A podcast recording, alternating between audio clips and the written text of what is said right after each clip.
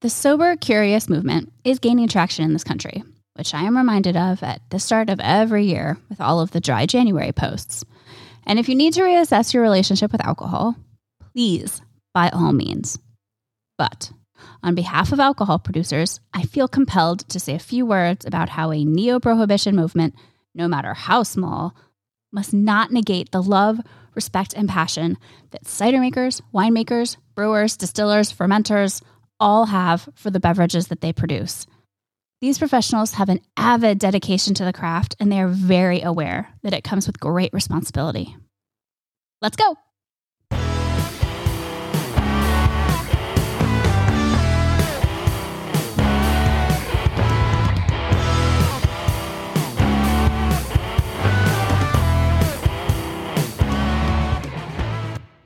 Hello. Welcome to Courage and Other C Words. I'm your host, Jen Root Martell, and thank you so much for joining me today. And happy 2023, all. Wow, just I feel every year. I can't believe it's been yet another year. and I know it's said with little ones that the days can feel really long, but then the months and the years go really quickly. And so there has been, I think, a little bit of that, especially here at the end of the year, where things just sort of flew. But here's to a new year and a fresh start and whatever you make of the changing of the guard every January. I know 2022 was definitely a crazy year for us, uprooting our family to move back east, living with parents for eight months while we impatiently waited for a house to be built in Maine, and then, of course, closing down our beloved cider company in a matter of weeks this past fall. It's a lot of emotional and geographic roller coasters that I would like to think all of that builds character and was worth the journey in the end. And I do believe that. I do believe that. And the new year is not only a reflection of the year before, looking back at all the good things, all the bad things, things you could have changed, but I know it's also a great time to look at the year ahead. What improvements can be made? What things might you do a little differently just to make the next year even better? And New Year's resolutions especially in this country, are such a big thing. If for anything, as a good conversation starter during the holidays, if you have nothing else to talk to your family about. But reflection, I believe, wherever you stand, is never really a bad thing. I personally know that I would like to focus a lot more time and energy on this podcast if I can find it. I want to make sure that I can actually keep with the recording schedule, recruiting some awesome speakers, honing in on my audience and content to make sure it is the best that I can produce. Sorry again for missing Christmas week my episodes. Got a little overwhelmed with holidays. Keeping the little ones safe, challenged, and engaged is, of course, highest on that list. Focusing a little more, of course, on health and fitness. It's never a bad one to have on the radar. So, in general, I feel like mine are pretty typical resolutions, nothing too crazy. So here I am surfing the social platforms, looking at how I could, could better market my content. Also, checking in, of course, as usual, on how our business friends are doing and just the alcohol industry in general. And on top of mind is the fact that our former home of the SF Bay Area is being deluged by water like never before right now. And it's affecting the whole area. And I'm so sorry to see the flooding, the rain, and the trees blowing over. It's it's so bad for those living there. It's so bad for the businesses. I know several friends who've had to close the doors for f- several nights unexpectedly just because the weather was so bad. There's a couple that are just totally submerged and they're not even sure when they're going to get back online. California has always had some just really gnarly weather, or I guess I could say lack of weather with just really fierce droughts that we've had recently, but it was usually somewhere else kind of impacting someone else. So, for those listening from the Bay Area, I we're thinking about you guys. Keep your heads up. I hope you can keep the water out and the lights on through all of this. It's just another challenge, and I know you'll make it through. But you know, whatever we can do, hit me up. So, besides the storm series of the century happening on the other coast, I'm seeing another trend a hell of a lot of dry January posts. And they're coming from what seems a very wide variety of people, which I find really interesting. So it's influencers, bloggers, people who work in the bar industry, friends in general. And this seems to be a relatively recent phenomenon, not necessarily the giving up alcohol for the whole month of January, but doing it formally and like very loudly on social media. And I know it it's I get it. You detox, you know, clear out your systems, especially after the relatively predictable celebratory excesses of the holiday season. But if you haven't heard, the temperance movement that I spoke about in history episodes just last year as having a crushing effect on cider in the 1920s is actually upon us yet again. And I think some would even comfortably make the statement that it never fully went away in the first place. The Washington Post writes in 2017, wine consumption shrank for the first time in more than two decades. And in 2021, according to a Gallup survey, just 60% of Americans reported drinking any alcoholic beverages which at 60% is down from 65% only two years earlier and tied for the lowest level in two decades. So not only are fewer adults drinking, but those who do are actually consuming less. And in that same Gallup survey, Americans who drink said that they consumed 3.6 drinks per week, which is also the lowest level in 20 years. And Google searches for the term non alcoholic rose in both 2021 and 2022 and each year millions of Americans participate in Dry January. And this, quote, sober curious movement has swelled its ranks in the last decade, not only with the rise of people looking at cutting back or taking alcohol out of their lives completely, but also in this explosion of just non alcoholic beverage brands. According to the Washington Post again, an adult non alcoholic beverage association was actually organized and launched in 2021 and currently includes 65 companies. I know I see this athletic brewing non alcoholic brand everywhere now, which wasn't even a thing a few years ago, I feel. And when I was doing all those tastings at Total Wine, there was a market increase over the years of the number of people, well, just in general, mistaking me for a store employee, but then also asking me where the non alcoholic section was. And I actually got pretty good after a while of being able to point them in the right direction but it was telling. And I totally get it. As of course you know, alcohol is a controlled substance in this country. You sometimes get carded even if you buy kombucha with a 0.5% alcohol by volume at the grocery store. And it is highly regulated because not only is it highly addictive, but in large quantities, it also greatly impedes your ability to do pretty much anything. It's scary. And yes, I'm going to say it excessive consumption of alcohol can also lead to high blood pressure, stroke, pancreatitis, liver disease, liver cancer, mouth cancer, head and neck cancer, breast cancer. It's scary stuff. And personally, I was actually fairly late to the alcohol party amongst my friends growing up. It was sort of around high school, meh, but then college, of course, was just a freaking open door to all things alcohol between sorority recruitment, frat parties, general social engagements. I was very, very against it for as long as I could hold out because when I was young, I actually had a cousin die of asphyxiation one night because he had consumed too much alcohol in college. And though I didn't know him that well, it was close enough to make a very big impression on me. And later on, obviously, when I was much older, we unexpectedly lost a dear member of the family to the effects of prolonged alcohol addiction. It is still a gaping hole in our family tree that elicits our heartbreak regularly. An addiction in many forms runs strong in my family. So I waded into the drinking world gently and with great caution, always concerned with how I would personally handle it. And as far as kind of going dry myself, I know every now and then over the years I would take a bit of a break from alcohol, especially if I had had a particularly celebratory March with my St. Patrick's Day birthday. And there were a few moments just out of college when I was out and fancy free living in Washington, D.C., where I did have to actually stop and think a little about my consumption. Probably Googled how many drinks a week is too many, a few too many times. And I feel like when you get to that point, that might actually just be the answer you need instead of what Google tells you. So, with all that being said, one might wonder why anyone chooses to produce alcohol in the first place, making a company out of it, pouring their blood, sweat, and tears into it. And I won't speak for everyone, of course, Some are born into it. Some happen across the classifieds and need a job. I don't know. I know everyone everyone's different. Everyone has a different journey. That's why I have this podcast to share those journeys. But for me personally, the factor that pushes us into the industry, it was really the love of the flavors. That and just nurturing the amazing process of converting simple sugars into something that could just be really extraordinary.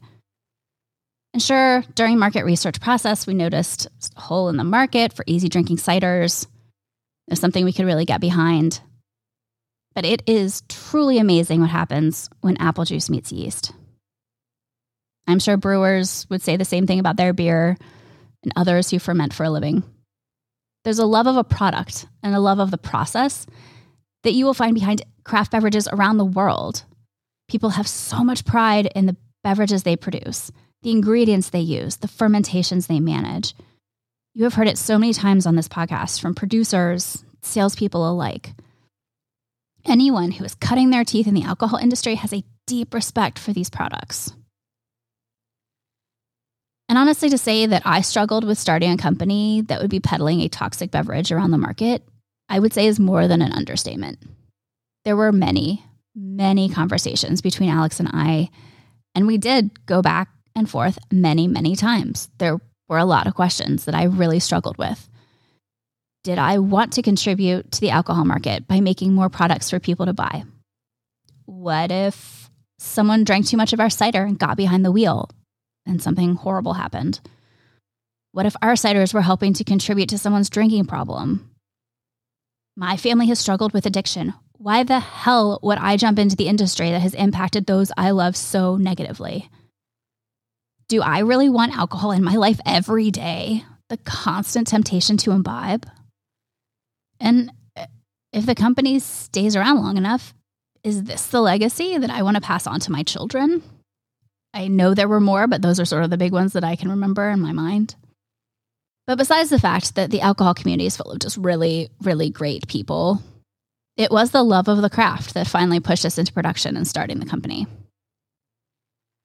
The concern over overindulgence and contributing to drinking just was always in the back of our minds. Beer and cider festivals, I would say, were probably the places where these two feelings collided the most. There were so many people who came out to sample our products and talk about how they were made and what was in them. They were so fun to do in the beginning as we got to be face to face with our audience. It was a great feeling for those of us who didn't have tap room. But then the VIP sessions would end, and those festivals became giant shit shows, and then our least favorite thing in the world. And we spent countless hours over the years watching people just getting sick on the floor and then going in for more not caring what it was that they were drinking, just what was the highest in alcohol. Those trying to cram as many all you can drink, like little three ounce pours into the two or so hours of their event session. And sure, there were security people everywhere, but the vendors were the ones who were looked at to actually police the public, which is just in general an impossible job when you're the face of this little company you've built and you don't want to piss off dangerously drunk people in large groups yeah, these festivals can make you feel so bad about what you do. And our answer, honestly, was just stop going to them. And in January 2020, I actually had a plan to completely cut them from our calendar, except for like maybe two or three that weren't giant dumpster fires. But then COVID did the job for me. It sounds like they're getting up and running again, but I, oy, I do not miss them at all.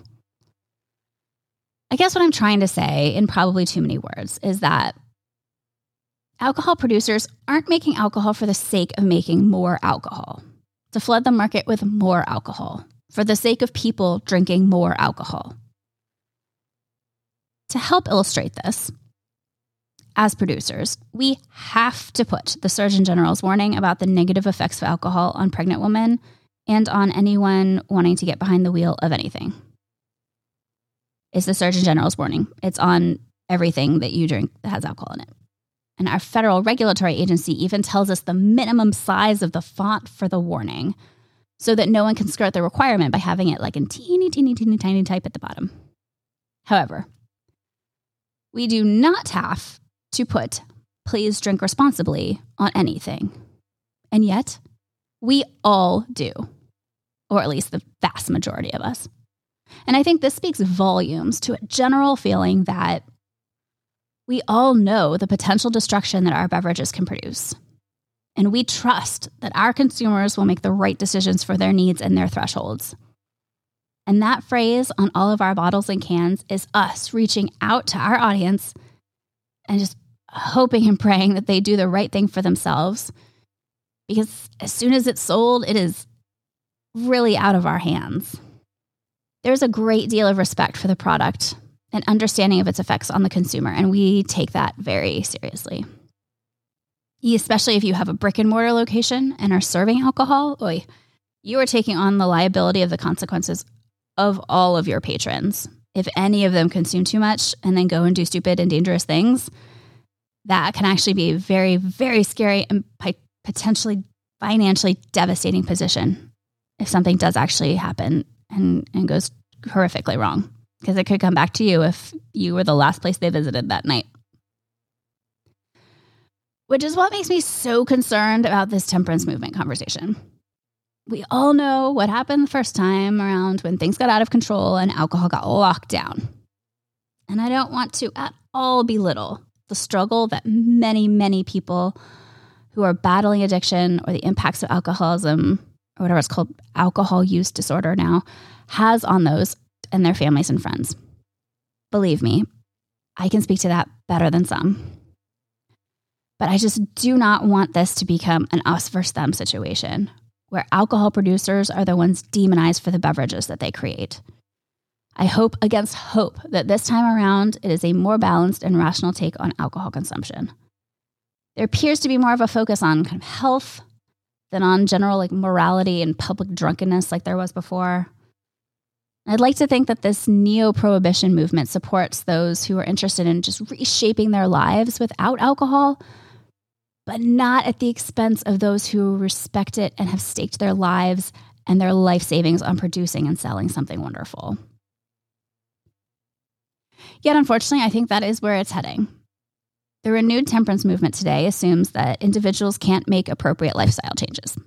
Therefore, to protect people from themselves or to protect society, the state should pass legislation that enforces restrictions to promote health by taking away the individual's personal choice. That's from the Alcohol Problems and Solutions website.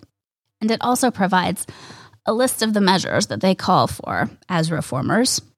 And these, among other things, include limiting or reducing the number of sales outlets, limiting the alcohol content pr- or proof of drinks, expanding the display of warning signs where alcohol is sold, limiting the days or hours during which alcohol beverages can be sold or served, increasing server liability for any problems that occur after alcohol consumption. Well, that looks like it's it's aimed at one thing, then that's businesses. And this is deeply, deeply concerning for someone who has had a business in the alcohol industry. I would say dry January is a good example of how cutting out alcohol completely affects businesses. And of course, it impacts the small businesses disproportionately, causing dramatic reduction in sales during a month that is ugh, already very difficult. Because people want to spend less in January because they blew through so much at Christmas. But then, when an additional group of people bail out of the bar, wait, let's just say the profit and loss statement in January is usually very, very bleak. And the industry knows what it's up against. Some have even tried very creative ways of addressing this. I know the American Cider Association promotes a dry January, providing a list of ciders across the country that are bone dry, which means they have no residual sugar. It's a cute play on words. And it is an attempt to play off on the trend, but also showcase the category in cider that does have less sugar if you are trying to cut back in the new year. I know I've also seen many business friends put together cute little boxes of non alcoholic beers at their bars or showcase a range of alternative offerings in case you're you know, looking to stay dry but still want to get out of the house. So, in summary, I just wanted to make some space to say making alcohol takes a lot of work and a lot of love. And we don't take that responsibility lightly. And for those of you who are looking to cut back or cut out on drinks this month, or any month really, more power to you. I would just appeal to you to maybe still go out and grab a sandwich at your neighborhood bar. Or if you don't want the temptation, swing by quickly and buy a sweatshirt. Or go online and get a gift card for someone special, including yourself, for later in the year. Because these small businesses are the backbone of this country, and they count on us to keep them going. And honestly, they're all just really struggling right now, and they need our help. So, with that, I hope that you have a very happy, healthy, and wonderful start to 2023. And let's keep the flow of cider, beer, and wine going safely and legally as we go through the year. And that's a wrap. Thank you to Tony Stuck for the awesome intro outro music, and to Marianne King for the amazing pod art that you see on every episode. If you've enjoyed this episode, please subscribe, rate, and review to help out this podcast. Five stars goes a long, long way, and I so appreciate the support. I know it says write a review, and that can be daunting, but apparently Apple isn't asking for a novel. A simple, hey, what's up? Cider is awesome. That would be more than fine. And for more information about me and this podcast, visit us online at othercwords.com. Talk to you soon. And thanks so much for joining me today.